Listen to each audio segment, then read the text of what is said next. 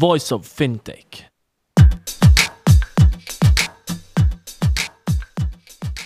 Welcome to Voice of Fintech, a podcast mapping out the Swiss and global fintech scene, connecting fintech enthusiasts with startups, incubators, accelerators, business angels, and VCs, and incumbents interested in partnerships. Voice of Fintech will help you navigate the fintech ecosystem. Here you can listen to the startup founder stories, what investors and incumbents are looking for when dealing with startups, and find out more about resources provided by incubators and accelerators. My name is Rudy Falad, and I'll be hosting this podcast.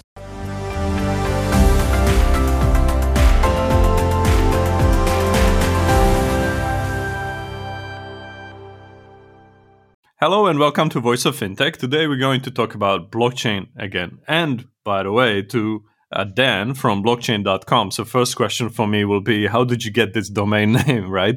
But that's lot more important is what is blockchain.com? What do they do in terms of digital wallet services? And they provide also other services on trading and lending, but also we would like to talk about acquisitions in this space, the NFTs and things like this. So, very curious to get an update from the US on this space.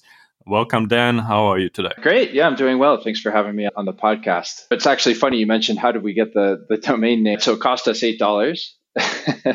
and the, the founding team, Peter Smith, who's the founder and CEO, you know, happened to start blockchain.com a very long time ago when blockchain wasn't well understood. And it's definitely been a help for the company having such a kind of key URL. So a lot of the you know growth in the early days was just having that URL. It's kind of an interesting backstory. Um, Brilliant. So it's a foresight and it's the timing, right? Right. So what's um, your background? How did you get to work in blockchain or digital asset space? Yeah, of course. Yeah. So my background, um, software engineer, originally spent about um, eight years in hedge funds, mostly doing quant trading. And then in 2012, got very interested and excited about startups in Silicon Valley. And so left hedge funds and went to a startup called Atom. I joined when there were maybe 20 people and spent about seven and a half years there. Um, helping build that company, which was more focused on technology for wealth management. And then in about 2019, I started to realize I really missed trading, investing. Went to Citadel for about a year and a half and worked on equities technology. And it was around that time I'd always watched crypto, frankly, somewhat skeptically. It felt like a bit of a sideshow. But I think in 2019, things started to become more real for me. It started to look like something that was becoming more legitimate and not just a pure store of value. So about six months ago, I left Citadel and joined blockchain.com, where I help lead our institutional business. Fantastic. So great you mentioned Addepar. We chatted before. Shout out to Alistair, who was also on this podcast and talk about the marketplace that that you built there as well, right? Yeah, funny enough, I actually worked with Alistair for about two years building out that marketplace. Fantastic. So the world is literally small, right? Even in the audio or virtual uh, sense of the uh, sense of the word. So yeah what is blockchains.com's mission? What is the problem that you're solving? Or is there a gap on the market that you saw and you th- felt like we got to jump in there and fill that one? Yeah, so you know, as I mentioned, blockchain.com is actually one of the oldest crypto companies. I think the mission has been somewhat constant, which is you know trying to create a financial system for the internet that uh, empowers anyone to control their money. So that's like the big mission of the company. And to drill down a little bit on that, ultimately it's trying to provide access for people, whether they're unbanked, underbanked, or whether they're large institutions, trying to provide access for people to crypto. And I think what's very interesting about crypto is it means a lot of different things. And so on the one hand, there's the crypto assets themselves that have different kind of features and functionalities. There's the functionality of blockchain itself but I think one of the things I've come to realize now, so having spent six months in, in this space, is I, I believe in some ways what personal computing opened up to the internet, I think in some ways internet opens up to crypto. And I, I do believe crypto will become its own ecosystem and environment. And blockchain.com very much is, is meant to be that gateway and, and a way for people and institutions to access that environment.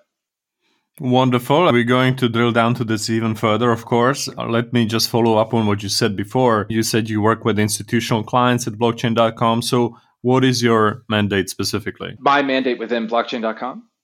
Right. Yeah. So, if you look at blockchain.com as a company, we have two core businesses a consumer business where we offer a data explorer, a private wallet, a custodial wallet, a brokerage, and, and an exchange. And so those are a little bit more targeted towards individual customers. And then on the institutional side, we offer a set of services that works with institutions. So when we talk about institutions, that's anything from crypto mining companies or trading firms to other types of crypto operating firms to non crypto firms like hedge funds and family offices. So it's a pretty broad swath of, of the market. And there, those types of firms, we try to offer a, a, pretty broad set of services. So we provide lending, we offer OTC options and, and spot trading, we offer electronic liquidity execution services, and we're actually starting to get involved in, in some new things around DeFi or potentially some asset management fund products that we can offer. And it really depends on both the sophistication of the institution, but also their needs. I think ultimately our goal is that we can partner with these institutions, understand the things they're trying to do, and have some sort of service or product that we can offer to help them, you know, solve their problems. And you explained that blockchain.com has been around for a while. Has your focus originally been retail or end, con- consu- end consumers, and now you're building institutional, or yeah, how, how, how has it been? Okay, yeah, that's right. It's very much an evolution. So in the very beginning, it was actually just a like I mentioned, an explorer. So it, and it just started with Bitcoin. So the original project or, or, or product was just, hey, you can browse a block, see the transactions that are posted in the very early days. Obviously, the crypto ecosystem has evolved quite quickly, and we try to keep up with the rapid evolution of crypto generally. And in the beginning, it focused much more on individual customers. We were one of the first firms that offered a private wallet, which is a pretty big differentiation from some of the other crypto firms out there meaning we provided technology so an individual user could manage their own keys and transfer crypto on chain. And then from there, we started to you know develop new products around custodial wallet, offer brokerage so that people could very easily buy crypto assets on chain, and then launch an exchange so that people could do more active trading within a, an exchange limit order book. So that that had was I would say maybe the first seven years or so of the company was more on the consumer side we started building more institutional products over the last two or three years. And I think one of the things that's interesting with us is a lot of the core platform technology powers both those experiences. So whether we're offering lending or trading to an institutional customer or powering trading via the brokerage or exchange, there's an underlying platform that can be used to, to drive a lot of that. All right. So when you talk about the key products for each of those segments, you started with the wallet and the Explorer and the, the private wallet for the retail clients or consumers. And then for institutional, you provide facility for large scale trading and, yeah. and of course, lending as well, right? Correct. Okay. How does it work, for example, with in terms of derivatives? Some people thinking about already derivatives on digital assets or crypto assets, right? Just like in the normal uh, normal world? Yeah. So there's three things that that we think makes us unique as it relates to derivatives. So the first is risk management. If you're going to trade derivatives with uh, an institutional firm, you have to understand how to model those, how, how to um, price them.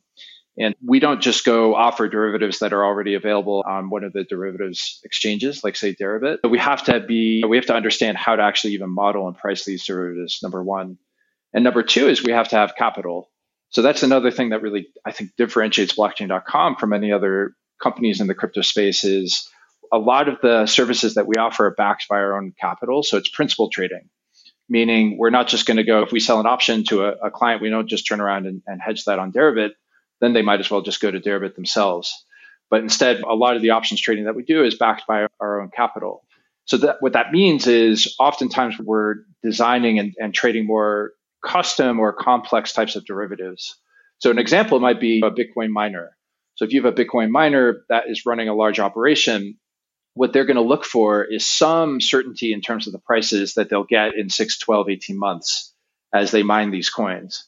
And so we can construct those more complex types of derivatives trades with them that gives them some certainty within a band of the prices that they're going to get. And that's important to them if they're making large capex investing decisions in terms of buy, buying mining equipment or power agreements, et cetera. It really depends on the type of institutional firm. And because we have the capital, because we have the risk management, because we understand how to price these things, we can do things that are a bit more complex and custom and tailored to the needs of each institutional customer. All right. How does that work versus vis-a-vis the regulation, right? Because sometimes, of course, some of the digital assets or crypto assets, uh, banks uh, in many jurisdictions are licensed, just like any other bank. Elsewhere, it is maybe a little bit different. So, how does it work with you, and how does it relate to the fact that you said that you are using your own capital? Yeah, I think regulatory licensing is a pretty complex topic. I would say, first and foremost, we always look to operate under the regulatory requirements of the jurisdiction of the customer. And we're very much an international company. And we were started in, in London. Only about 20% of our business is currently in the US. So we're very much a global and international company. It means we need to understand what are the regulatory requirements for the jurisdiction that client is in Sometimes that means we can't work with them yet. I think we're pretty, we're focused on continuing to get the licenses that we need to expand our business. Depending on where they are, assuming we have the right licenses in place, then we can work with them to offer them options trading as an example. In the US, that's governed by the, the CFTC. If you're in New York, there are other, the DFS might be involved. If you're in the UK, Switzerland, etc. So each of these have a different regulatory regime. So we have a, a, really great team on the legal side that helps us understand when we talk to a potential client, okay, where are they located? What are they interested in doing? We first make sure we can actually offer those services in that jurisdiction. Then we would onboard them and then finally do a transaction. It can take quite a bit of time from the time we first meet a firm that's interested in working with us to the time that we actually do the first trade. All right, understood. And you mentioned that you use your own balance sheet, etc. But are you? I guess you're not fully equity funded, right? So do you borrow as well, or how does that work in terms of your own funding? Yeah, exactly. It looks very much like how an investment bank or merchant bank. We recently raised a pretty large round earlier this year, so that does give us quite a bit of equity funding. But there are different ways to fund these activities, and so ultimately we have, I would say, probably one of the larger balance sheets within the crypto ecosystem and we're, like I said, I think risk management is a core competency the, we understand the risk that we're taking. Each one of these options trades that we would do with a client goes into our risk management system to make sure that we're not taking kind of undue risk. And that's true for options trading. It's also true for lending. So when we do lending to one of our institutional clients, obviously we look at the credit risk of, of the client and, and make sure that that's done correctly. And then we also look at our own liquidity. I think one of the things that I really admire about Peter Smith, who, who's our founder and CEO, he founded this company a very long time ago, and we've survived many of the crypto winters that have occurred. And I think living through those gives us a kind of a deep appreciation for when times are good, how much risk are we willing to take? But most importantly, making sure and anticipating hopefully there's not a, another crypto winter, but if there is, that we're able to survive it and and frankly actually have a lot of growth through through that potentially more difficult period. Right, and uh, well, the crypto winters also relate to AI winters, or there could be summers, and, and uh, certain buzzwords come and go, right? And I feel like this year there is a new buzzword in town, and that's NFTs, frankly, right?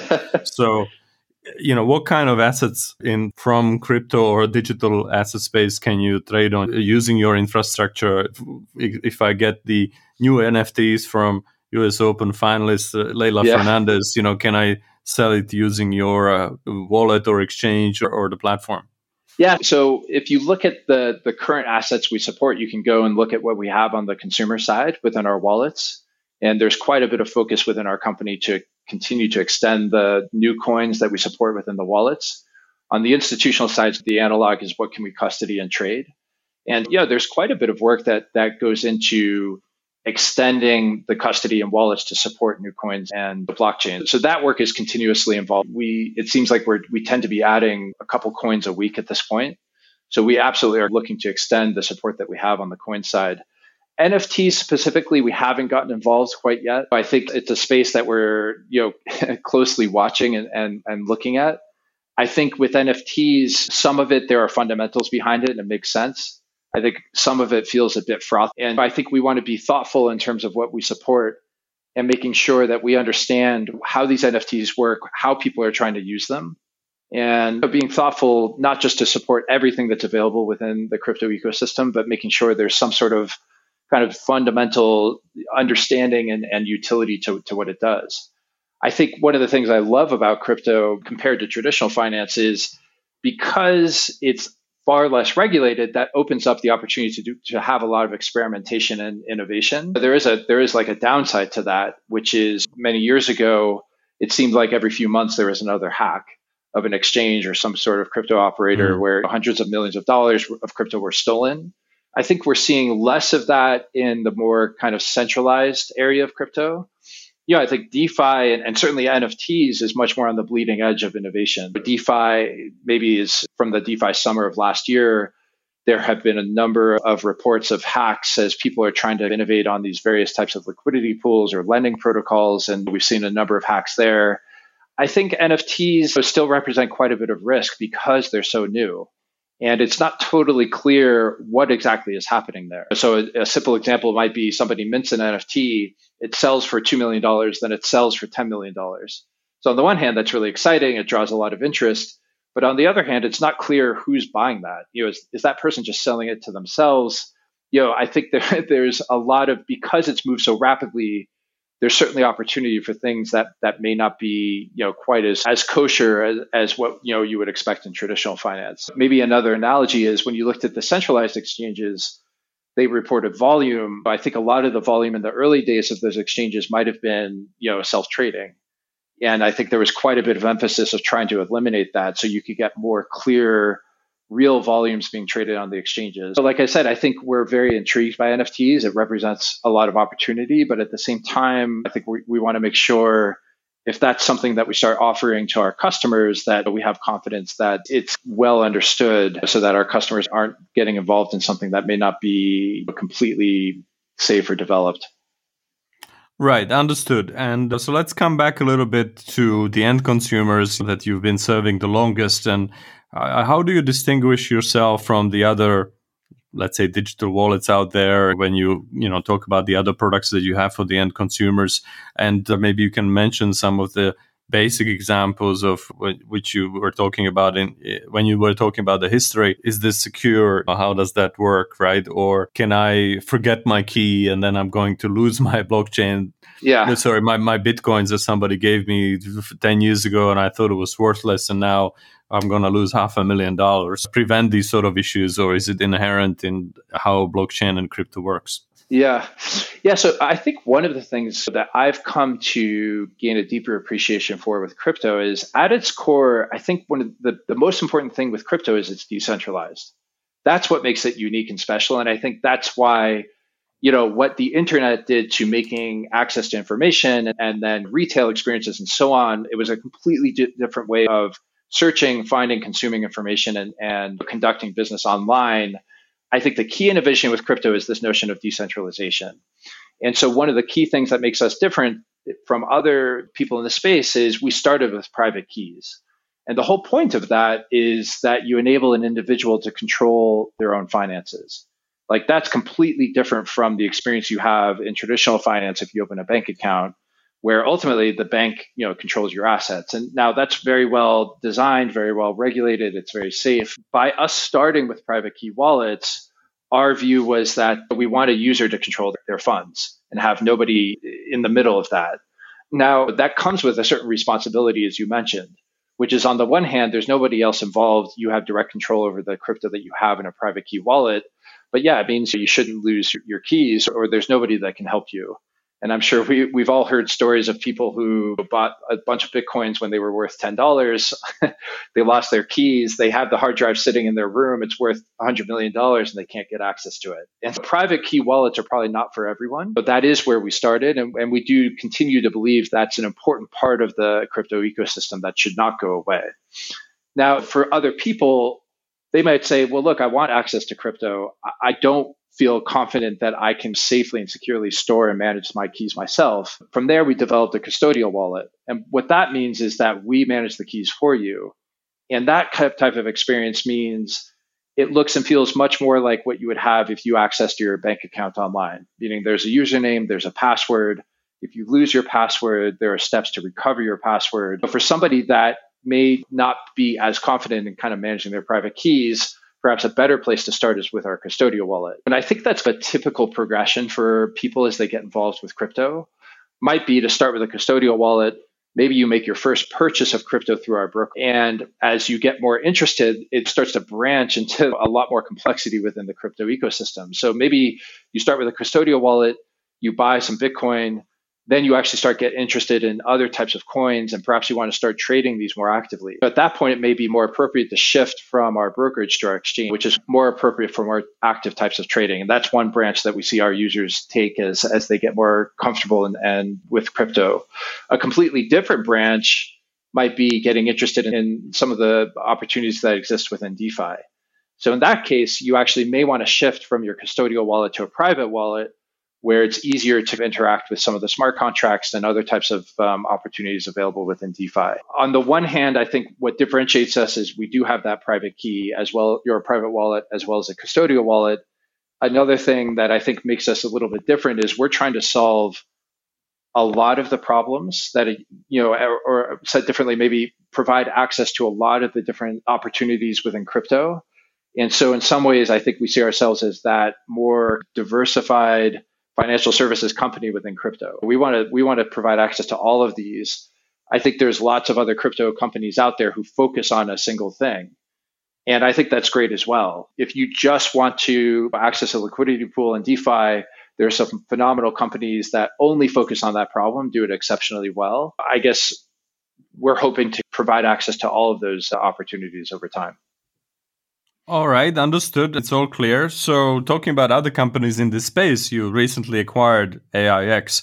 And to me, it seemed like a capability play. Maybe let's explain also what this company is. But how do you think about organic versus inorganic growth in your sort of setting, right? Yeah. Which is fast paced, growing anyway. So it's not about let's buy a competitor because we cannot think of uh, growth uh, opportunities. Of course, you can.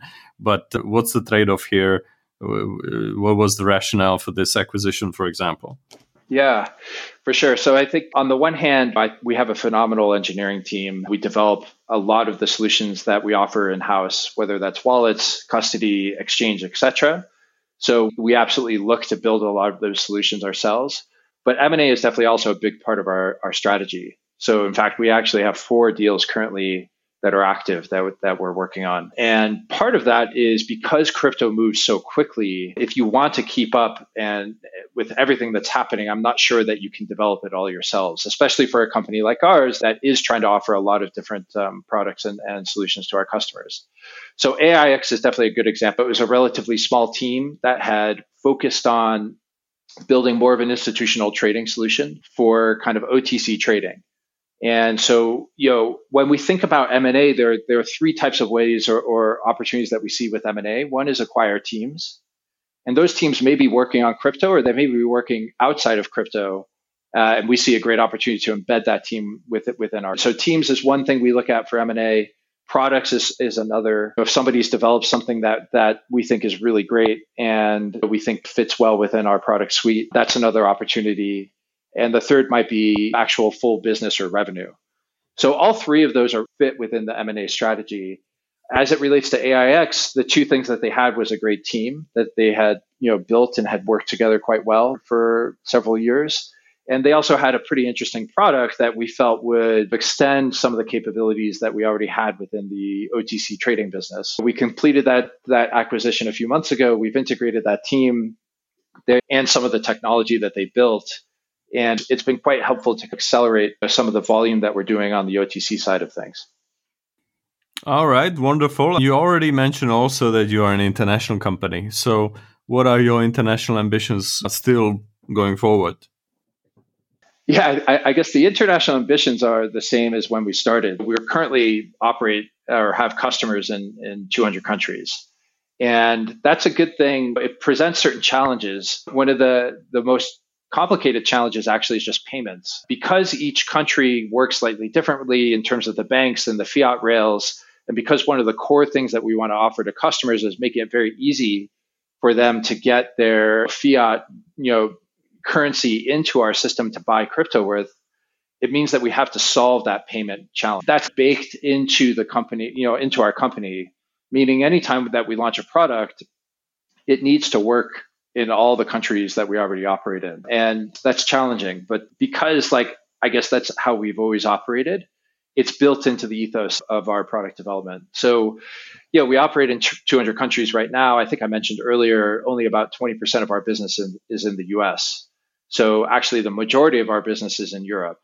And I think that's part of the appeal of crypto is in a lot of these less developed countries or regions. Africa is a great example, Latin America is another.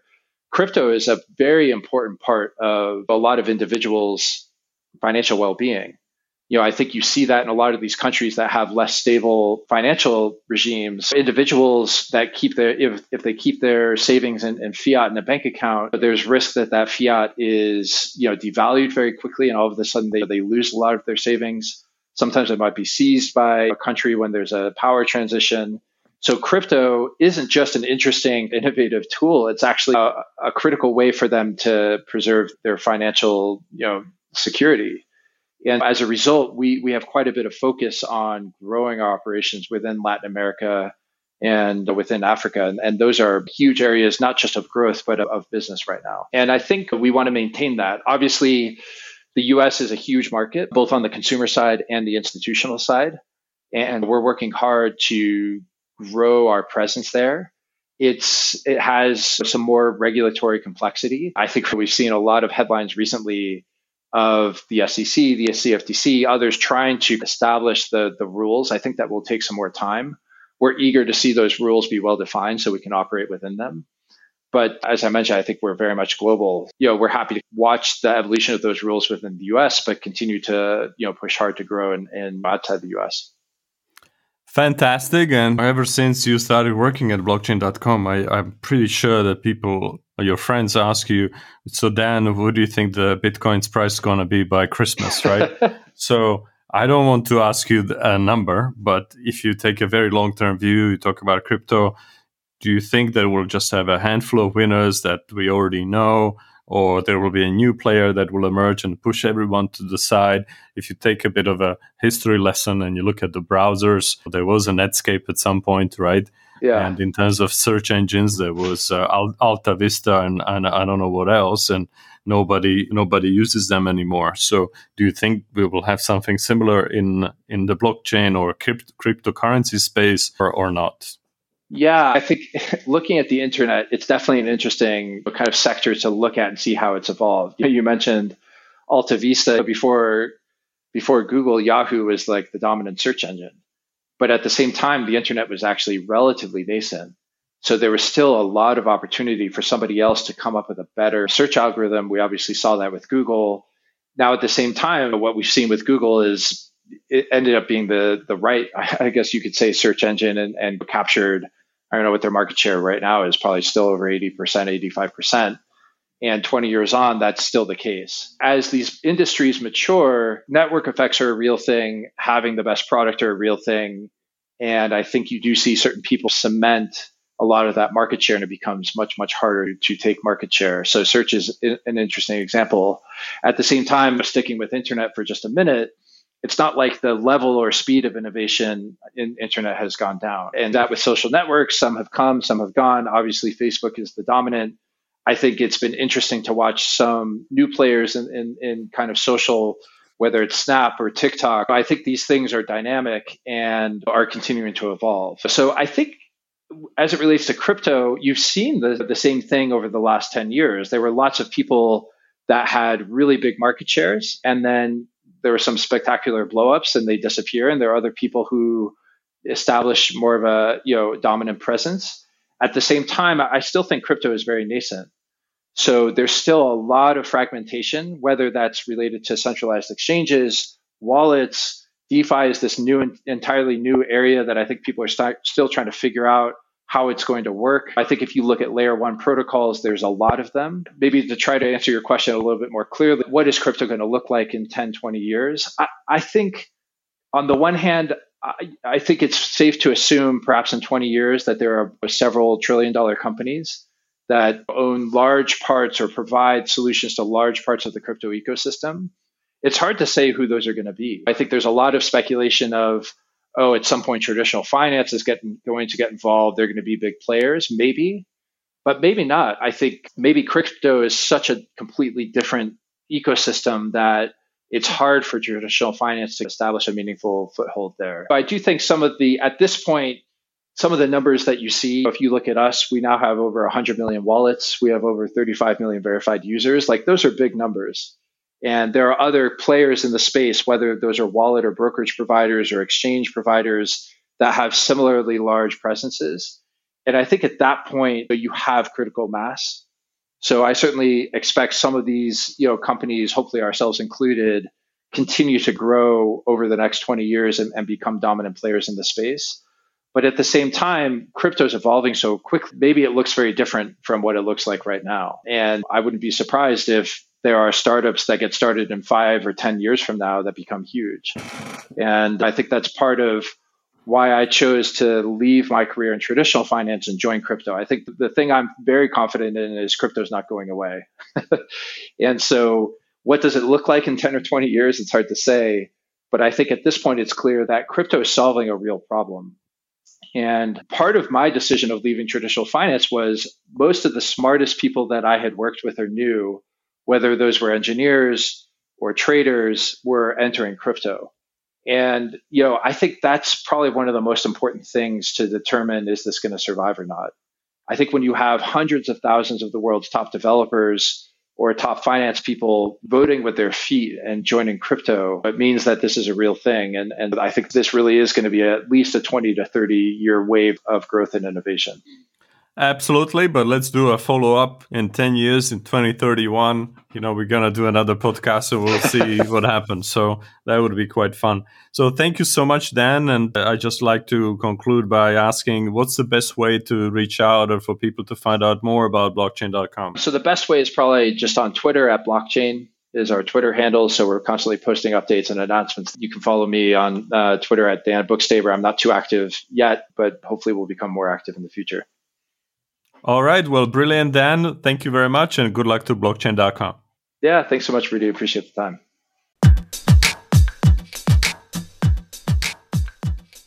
Thank you for listening to Voice of Fintech podcast. If you haven't already, check out also voiceoffintech.com, where you will find all the episodes and additional resources related to the podcast. You can also subscribe to Voice of Fintech on Apple Podcasts, Spotify, Google, or any other podcast app that you like. If you have any suggestions on the topics or guests, or how to make this podcast better for you, please email us at info at voiceoffintech.com. Happy to hear from you. Thank you.